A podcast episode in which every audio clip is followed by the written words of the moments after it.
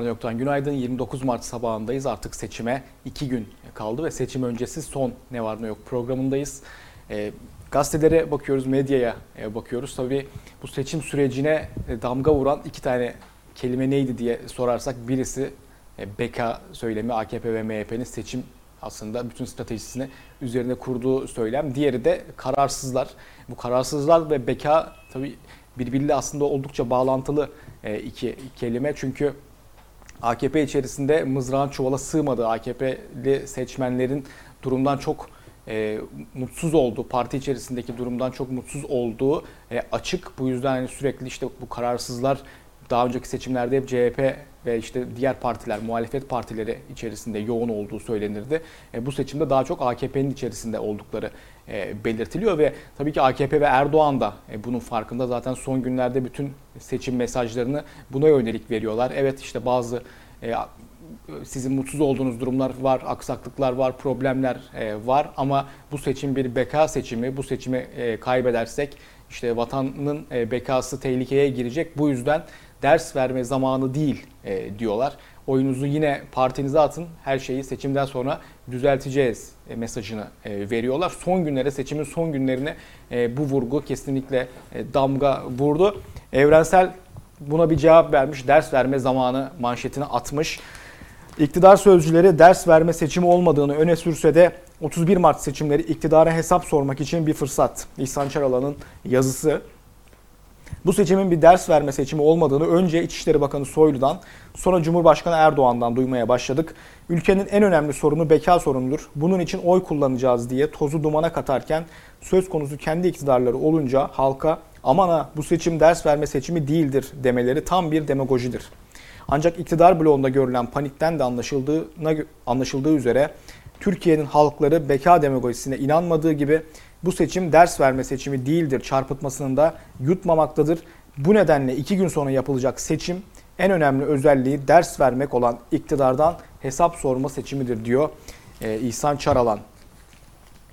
Ee, Sözcü'de Meral Akşener'in de aslında bu yönde bir çağrısı var. Bu defa kulağı çekin diyor. Bu hani direkt olarak e, AKP karşıtı seçmenlerin ötesinde aslında AKP seçmenlerine yönelik bir e, mesaj. Millet İttifakı'nın iki lideri dün Bursa'da binlerce kişiye seslendi. Hedeflerinde seçmene dil uzatan iktidar vardı diye e, sözcü manşetin alt başlığı da böyle yazmış ve işte Akşener'in mesajı o komedyen mi bakan mı ne olduğu belirsiz arkadaşa sormak isterim. Sen nasıl olur da millete adi dersin? Bunlar zıvanadan çıktılar. Bursalılar o kulağa çekeceksiniz. Öyle çekeceksiniz ki morartacaksınız. Ee, bir günde işte tüm bu kararsızlar meselesine ilişkin e, Yaşar Aydın'ın bir haber analizi var ve kararsızlar hala ikna olmadı e, diyor.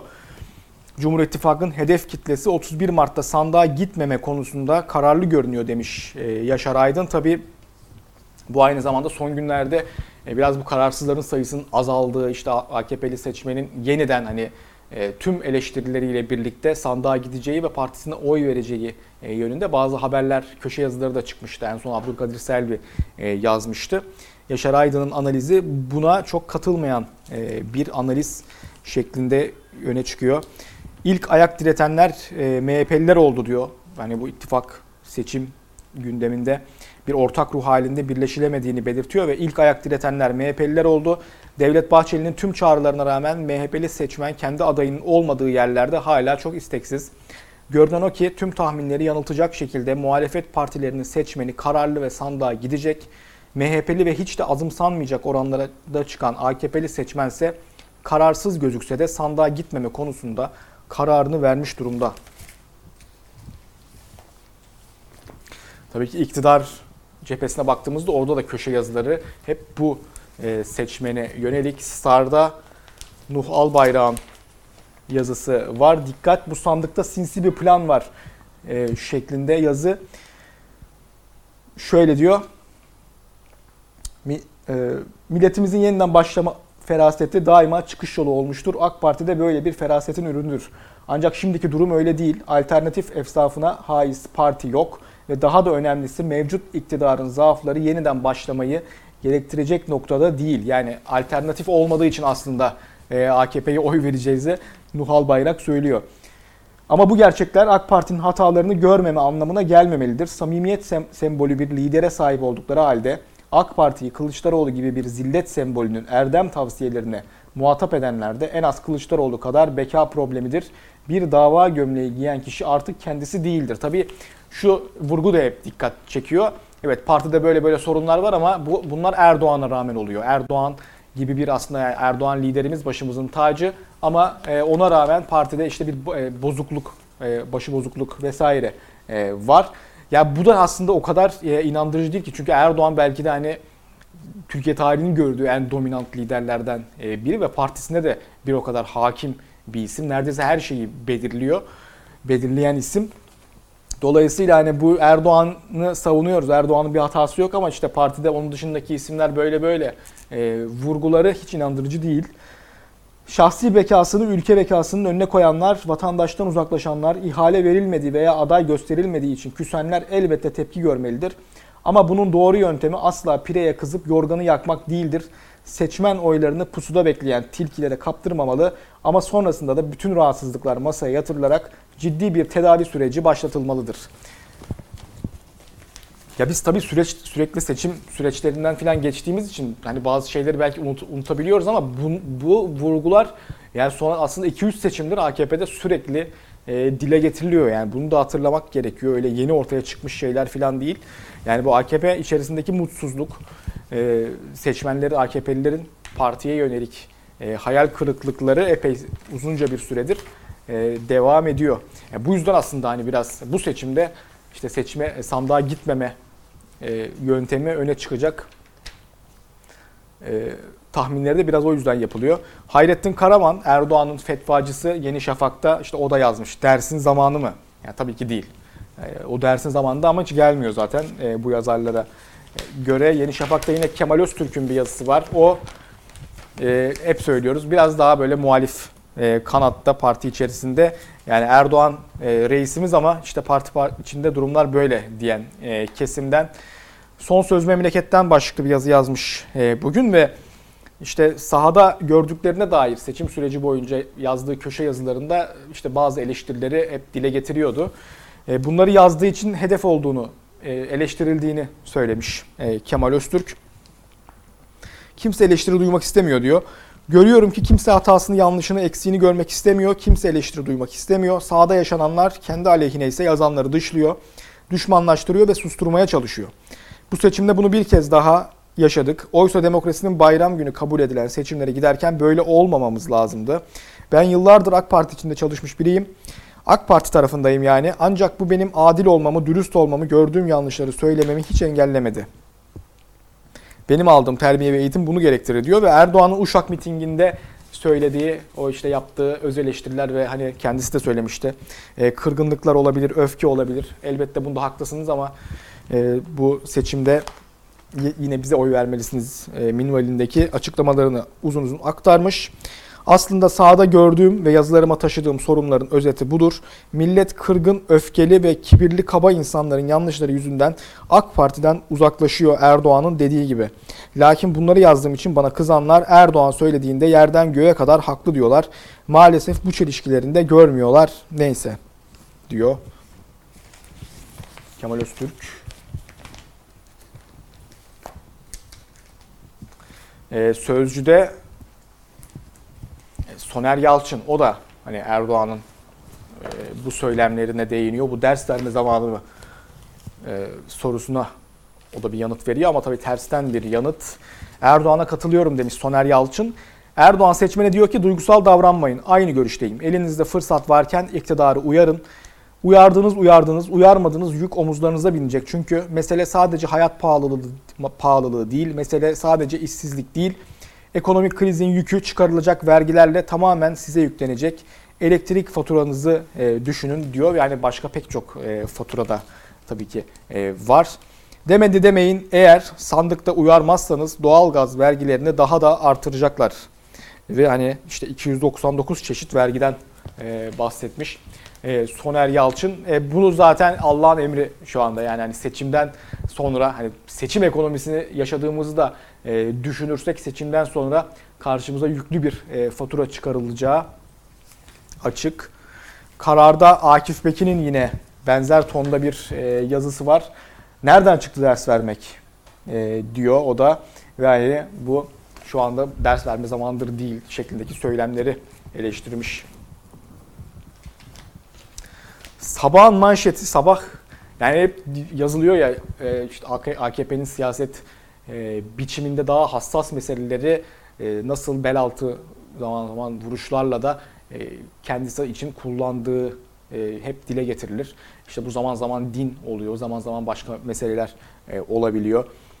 Ya da işte çatışmalarda yaşamını yitiren ailelerin duyguları olabiliyor. Sabah bunu sistematik şekilde yaptı. E, sürekli işte şehitlerimiz şöyle diyor e, vurgulu manşetler attı. Bu kez de Erdoğan sözünü tuttu. Sıra bizde denilmiş ve işte önceki gün e, habere düşmüştü. E, Kandil'de yapılan e, operasyon ve öldüğü iddia edilen e, PKK yöneticilerinden hani e, haberleri vardı. Mehmetçiğin PKK'nın ele başlarına yaptığı operasyon şehit ailelerinin yüreğine su serpti. Başkan sözünü tuttu diyen şehit ailelere duygularını anlattı diye bir manşet e, ya, kurgulamışlar ve orada da işte başkan sözünü tuttu, e, PKK'lıları öldürdü. Bu yüzden biz e, ders verme seçimi şu anda ders vermenin sırası değil. Bu yüzden sandığa gidip oyumuzu kullanacağız. Mesajlı bir sabah manşeti. Erdoğan ders vermenin zamanı değil demenin dışında neler yapıyor? Tehditlerini sürdürüyor. Dün işte Ahmet Türk'ü kastetti Mardin'de belki. Yani onun adını adını vermese de onu Mardin'deki aday diye belirterek onu e, kastetti ama aslında HDP'li neredeyse belki de hani bütün belediye başkan adaylarını kastediyor. GBT'ler hazır sonuca göre adım at atarız. Yani GBT'ler e, elimizde e, duruyor. Beğenmediğimizi e, beğenmediğimiz yere ve kazanamadığımız yere kayyım atacağız diyor Erdoğan. Cumhurbaşkanı yerel seçime 2 gün kala teröre bulaşmış aday mesajı verdi. Erdoğan bu konuda kararlıyız artık 3 sene 5 sene bekleyemeyiz. Genel bilgi taramalarını elimizde hazır tutuyoruz. Seçim neticelerine göre gereken adımlarımızı atacağız. Yani çok enteresan bir itiraf da bu aslında. Yani hani bu insanlar eğer sizin dediğiniz gibi e, terör, teröre bulaşmış adaysa zaten hukuken yani şu anki yasalara e, göre bir aday olmamaları gerekir. İkincisi e, aday e, hadi oldular diyelim e, böyle bir şey e, varsa gözaltına alınmaları, tutuklanmaları filan e, gerekir. Seçim neticesine göre bir insanın e, teröre bulaştığı ya da bulaşmadı yani bunu nasıl e, ayırdığını böyle e, yapabiliyorsunuz. Yani bu ülkedeki yani ne kadar hukuka aykırı bir şekilde yönetildiğimizin e, çok rahat e, bir itirafı ama işte Erdoğan Türkiye'sinde geldiğimiz nokta e, biraz böyle. Yeni Şafak yine Erdoğan'ın işte pazarlık odalarında yakalandılar ifadesini manşetine e, taşımış. O da CHP, İyi Parti, Saadet Partisi, HDP işte bunların hepsinin ortak hareket ettiği e, şeklindeki iktidar anlatısını yine e, dile getiriyor. Sözcüde Devlet Bahçeli'nin dünkü açıklamaları birinci sayfaya e, taşınmış. Hep seçim günü Bahçeli'nin vereceği mesaj merak ediliyor çünkü e, birkaç senedir AKP ile özellikle birlikte hareket etmeye e, başladığından beri hep kritik e, mesajlar, AKP'nin önünü açan adımlar yani e, işte bu seçim ilanlarında da bunu gördük. Hep Bahçeli'den geldi. Bu yüzden seçim gecesi yine bir sürpriz açıklama yapacağı ve işte önümüzdeki süreci şekillendireceği yönünde tahminler vardı. Bunlardan biri acaba erken seçim olabilir mi yani sonuçta? E, seçim bizde seçim manyağı olduğumuz için yani hani 4,5 yıl seçim olmayacak dediklerinde bize çok inandırıcı gelmiyor. Mutlaka bir, bir yıl içinde yeniden seçim görmemiz lazım gibi e, hissediyoruz. O yüzden hani Bahçeli yeniden bir erken seçim çağrısı yapılabilir e, deniyordu ve bu akla da hani e, yatkın geliyordu. E, dün erken seçim yok hedefimiz 2023 dedi Devlet Bahçeli. Osmaniye'de memleketinde Sözcü bunu birinci sayfasına taşımış. CHP'nin İstanbul Büyükşehir Belediye Başkan adayı Ekrem İmamoğlu bugün bazı gazetelerde özel röportajları var. Cumhuriyet onlardan biri sevgi dili kazanacak demiş İmamoğlu. En başından beri onun biraz söylemi e, bu yönde oldu. Çok karşı tarafla çatışan değil de yani işte biz e, çatışmaya gelmedik sevgi dili kullanıyoruz e, şeklinde ifadeler hep e, kullandı. Yani Ülke TV'de katıldığı o Turgay e, Gülerli Cinnet programında bile e, çok yani kendini kaybetmemesiyle takdir toplamıştı. İmamoğlu'nun mutlaka sandığa gidin çağrısı yaptığını aktarıyor Cumhuriyet. E, medya istem etmiş. Medyanın tarafsız olmayacağını e, biliyorduk e, diyor. CHP adayı sandık güvenliği konusunda da hem biz hem İyi Parti çok aktif. Vatandaşa da güveniyoruz. Çok e, ciddi gönüllü ilgisi var. Teknolojik altyapıyı da oluşturduk. Ben de deneyimliyim. Vatandaşların içi rahat olsun diyerek e, seçmeni sandığa çağırmış. Yeni Yaşam'da da Ekrem İmamoğlu e, manşeti var. Ahmet Tulgar'ın sorularını yanıtlamış İmamoğlu. Halkla birlikte yöneteceğim diyor e, CHP'nin belediye başkan adayı. Bizim, bizim en önemli farkımız yönetim anlayışımız olacak. Hiçbir konuda paydaşları, ilgili tarafları dinlemeden karar almayacağız. Mahalle meclislerimiz olacak. Kararlar oradan yukarı doğru alınıp gelecek. Bütçemiz uluslararası bağımsız kuruluşlar tarafından denetlenecek. Göreve geldiğimizde ilk iş olarak yoksullukla mücadele edeceğiz. CHP yönetiminin sosyalistlere ve HDP'ye mesafe koyması ile ilgili sorumuza ise İmamoğlu şu yanıtı verdi. Benim bu zamana kadar kapım herkese açık oldu. Herkesi dinledim. Herkesle ortak masa kurdum. Bundan sonra da aynı yolda yürüyeceğim. Tüm fikirlere saygı duymak ve değer vermek bir belediye başkanının en önemli görevidir. Bana tek kelimeyle kendini ifade et derseniz demokrat olduğumu söylerim. O yüzden bu sorudaki ifadeler kesinlikle beni bağlamıyor. Ben 16 milyonun belediye başkanı olacağım. İmamoğlu e, yeni yaşama tabii bunu söylemiş olması da e, enteresan ve önemli. E, bu mesajları vermiş seçime iki gün kala. Evet, aydınlıkta yani yani bunu daha önce de söylemiştim.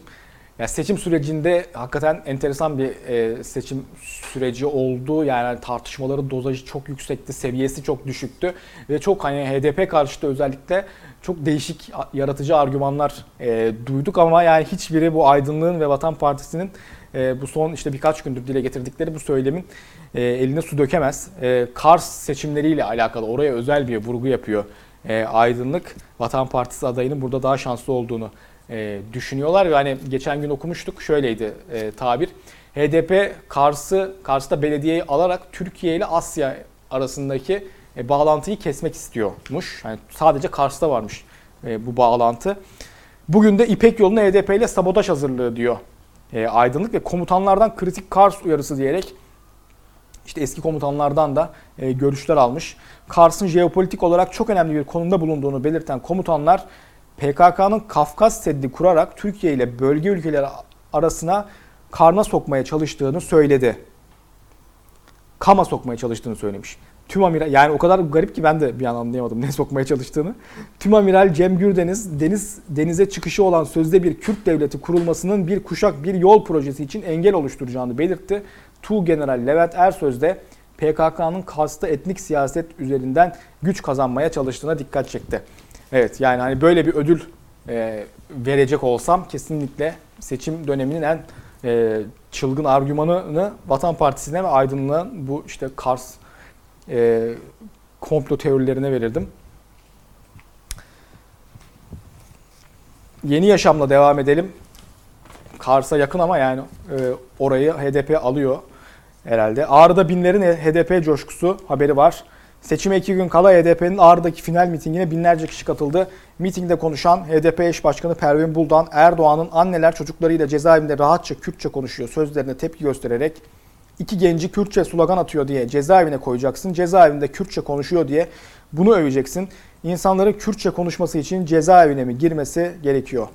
E, HDP'nin Diyarbakır final mitinginin de bugün istasyon meydanında yapılacağını anımsatmış Yeni Yaşam.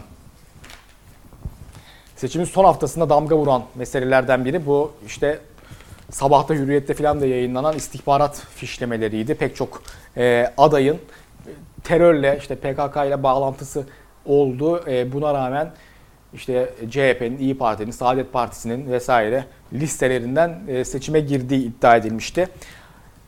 Sözcüdeki haberde CHP'li adayın PKK'lı denilen abisi AKP'li çıktı deniliyor. Saygı Öztürk konuşmuş. Adana'da Yüreğir Belediye Meclis üyeliği için CHP'den aday olan Fevzi Ala e, için. Suçlanan abi Haydar Ala'yı aradım. İşte anlattıkları ne kardeşim Fevzi'nin ne de benim PKK ile en ufak bir ilişkimiz yok. Üstelik o CHP'li ben AKP'liyim. AKP'li olduğu ortaya çıkan abi Ala. Üstelik bu seçimde AKP'nin de sandık görevlisi. Yani hani e, istihbarat biraz acaba çuvallamış mı e, bu fişlemelerde? Çünkü AKP'liydi yani oraya PKK'lı diye yazmak. Hani, e, kendilerini de biraz hedef gö- göstermiş gibi oluyorlar.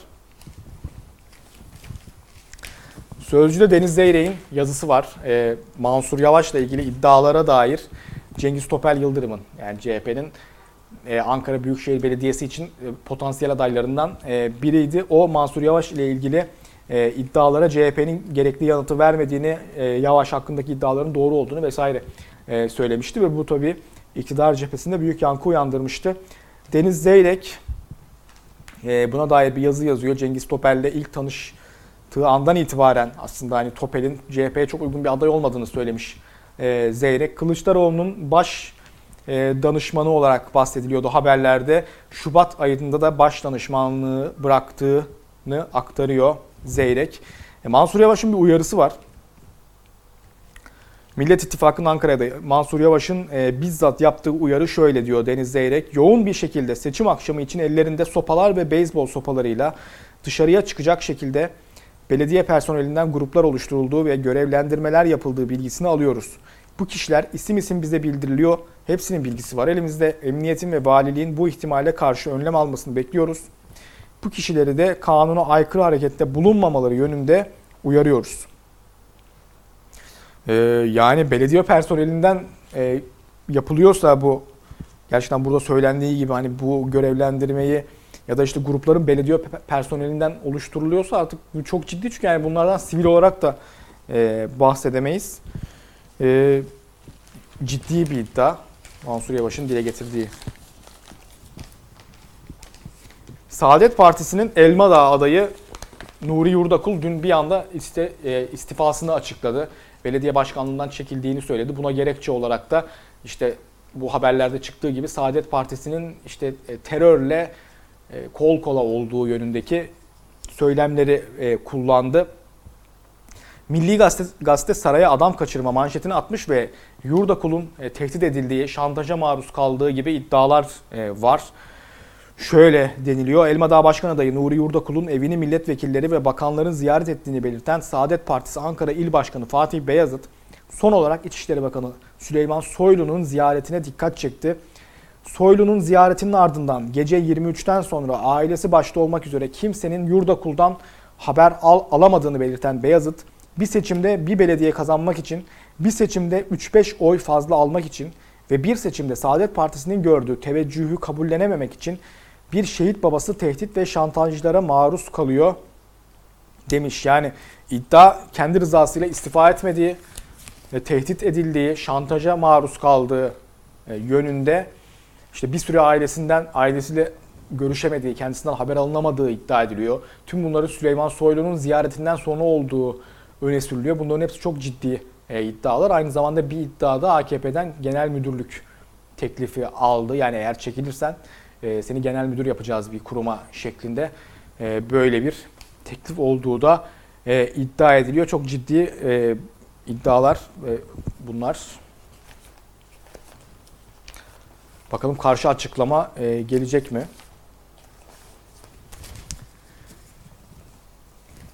Bir günün manşeti Boğaz'a nazır bir yıkım hikayesi. Her noktasından Boğaz ve köprü görünen Üsküdar'ın Kirazlıtepe mahallesinde önce cami yıkıldı ardından da evlerin büyük çoğunluğu mahalle halkı yaşadıklarını bir güne anlatmış. Bu da gündem önemli bir haber hem de yani yerel seçimlerle de e, bağlantılı önemli bir e, mesele. E, evrensel yazarı Ayşen Şahin Aksakal'ın da aynı zamanda Alper Taş e, ve biliyorsunuz Beyoğlu'nun CHP adayı e, ona dair bir e, yazısı da bir günün e, sürmanşetinde var. Halkla birlikte yöneteceğiz diyen Alper Taş'a kefil olduysam biraz da aynı tabaktan yumurtaya birlikte ekmek e, bana bildiğimden e, demiş Ayşen Şahin Aksakal. Ekonomide vaziyet hani seçim için alınmış özel önlemlere e, rağmen iyi değil. İşte birkaç gündür hep swap faizlerindeki artıştan bahsediyorduk. Bunun doların daha fazla yükselmemesi için alınmış önlemlerden sebebiyle kaynaklandığı na dair ekonomistler işte uzun uzun bize sebebi anlatmışlardı. E, Berat Albayrak da piyasalar normale döndü demişti. E, dün Star'da bunun haberi var. Hürriyet'te swap süreci normalize oldu diye yine Berat Albayrak'ın o ne demekse e, o açıklaması var.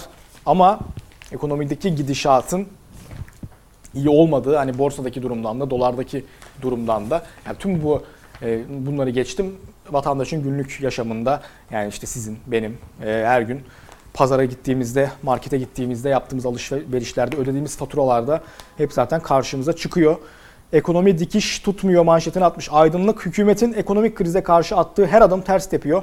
Döviz kurlarındaki günlük hareketlilik baş döndürüyor. İş dünyasında ve vatandaşlarda tedirginlik artıyor. Seçim sonrası halk acı reçeteyle karşı karşıya kalacak. Ee, Birleşik Kamu içinde bir araştırması var. Gıda enflasyonu yıllık %50'yi aştı şeklinde bunu da aktarmış. Tabi Erdoğan'a sorarsanız tam tersi yani hani işte Star'da yine bir haber var. Ekonomik saldırıları iki günde püskürttük. Yani Erdoğan'ın açıklamaları e, bu, yön, bu yönde ekonomik gerçekler, halkın gerçekleri bambaşka e, yönde. Yeni Yaşam yine o da ekonomide e, bumerang demiş ve yani dolar doları düşürmek için önceki gün alınan önlemler borsayı vurdu. Dünse borsayı yükseltmek için hamleler yapıldı. Bu kez de dolar 5.60'ın üzerine çıktı.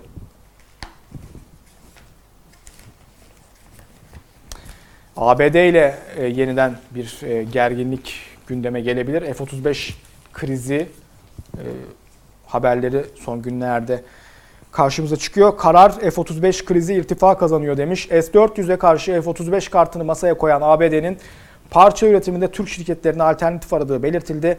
ABD'li kaynaklar Türkiye'ye vazgeçilmez değil demiş. Karar bunu birinci sayfasından e, bize aktarıyor.